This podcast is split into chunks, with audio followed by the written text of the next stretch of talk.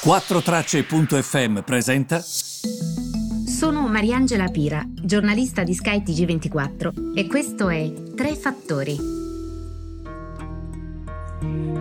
Buongiorno a tutti, bentrovati ai Tre Fattori del 9 giugno. Allora, partiamo subito eh, perché Oggi voglio spiegarvi bene di che cosa si tratta quando parliamo di BTP Futura, però prima non posso non accennare a quello che sta succedendo nel resto del mondo. Parliamo soprattutto della situazione relativa alla mm, Cina, agli Stati Uniti. Addirittura alcuni ipotizzano eh, il rischio che ci sia una nuova guerra fredda e che sia proprio tra questi due paesi. Nessuno vuole cedere terreno all'altro e questo eh, viene visto ovviamente con molta preoccupazione. A maggior ragione se pensiamo che la situazione dei mercati è estremamente positiva.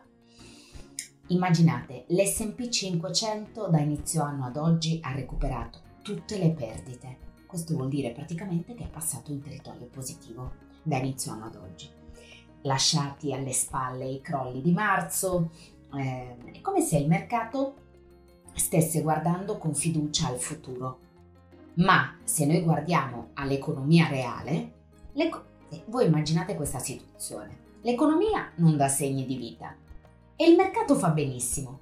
C'è qualcosa che non torna, come se il mercato stesse andando un po' per conto suo.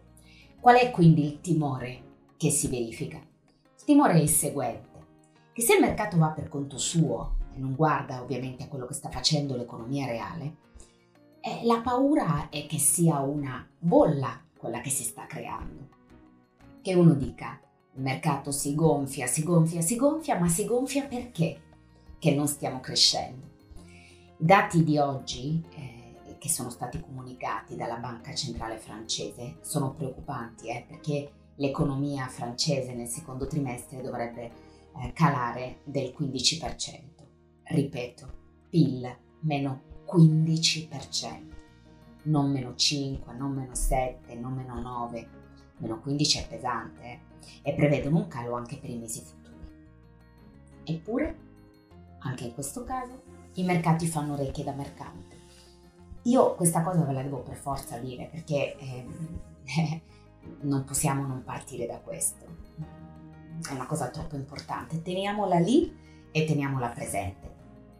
Invece il BTP Futura allora, per finanziare l'emergenza sanitaria e per um, finanziare quindi anche la nostra ripresa, visto che anche noi ovviamente stiamo rotolando per le scale della cantina, c'è questo tentativo dell'Italia di giapponesizzarsi, cioè di far sì che il debito pubblico, il nostro debito pubblico, sia detenuto in gran parte dai, dai cittadini italiani, ok? O perlomeno, siccome non è così, che si aumenti la quota in mano ai cittadini italiani.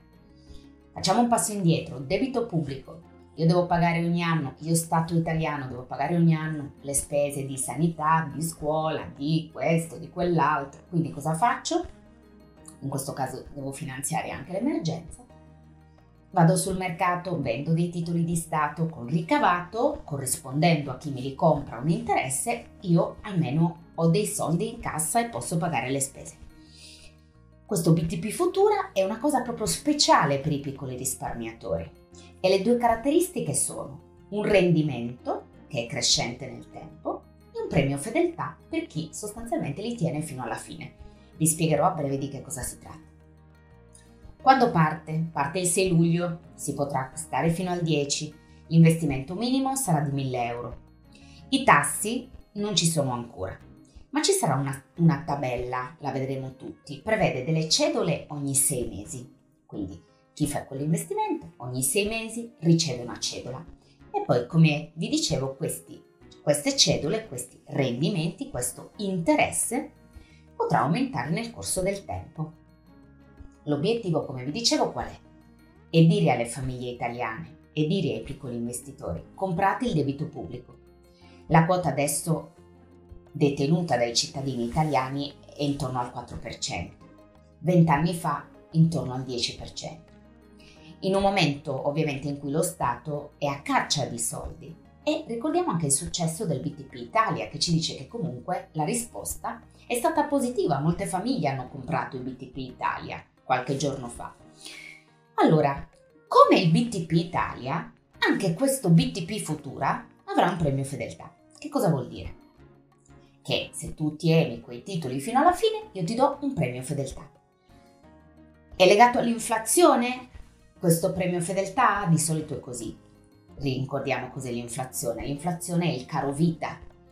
Io ho un euro oggi, con un euro compro un tot di cose. Per comprare quel tot di cose l'anno prossimo un euro non mi basta più. Caro vita, ok? Quella è l'inflazione. Ma sarà legato il premio fedeltà, quindi non al caro prezzi, ma al, alla crescita del PIL. Attenzione, vi faccio un esempio pratico. Facciamo finta che la crescita dell'economia in media perché si guarda la media, fino a che questo titolo ce l'hai, quando praticamente lo porti a scadenza, la crescita è stata in media del 2%. Quindi che cosa succede? Praticamente tu ogni 1000 euro che hai investito riceverai 20 euro. Ok? Il premio fedeltà si snocciola in questo modo. Il premio però non potrà essere inferiore all'1% e non potrà essere superiore al 3%. Perché? Perché se il paese non cresce per 8 anni, facciamo un esempio, tu non ce l'hai proprio il premio fedeltà, quindi un minimo dell'1 lo devi avere. Non può essere superiore al 3 perché se rimbalza del 10 inizia a essere un problema. Quindi devi avere mm, una media, va bene? In questo modo quindi metti a riparo gli investitori da un'eventuale recessione o da un rimbalzo del PIL. Come tutti i titoli pubblici, i guadagni sono tassati al 12,5% um, ehm, e il Ministero del Tesoro poi comunque ci darà ulteriori dettagli e io vi aggiornerò prontamente. Vi ringrazio per avermi seguito e vi ritrovo con i tre fattori domani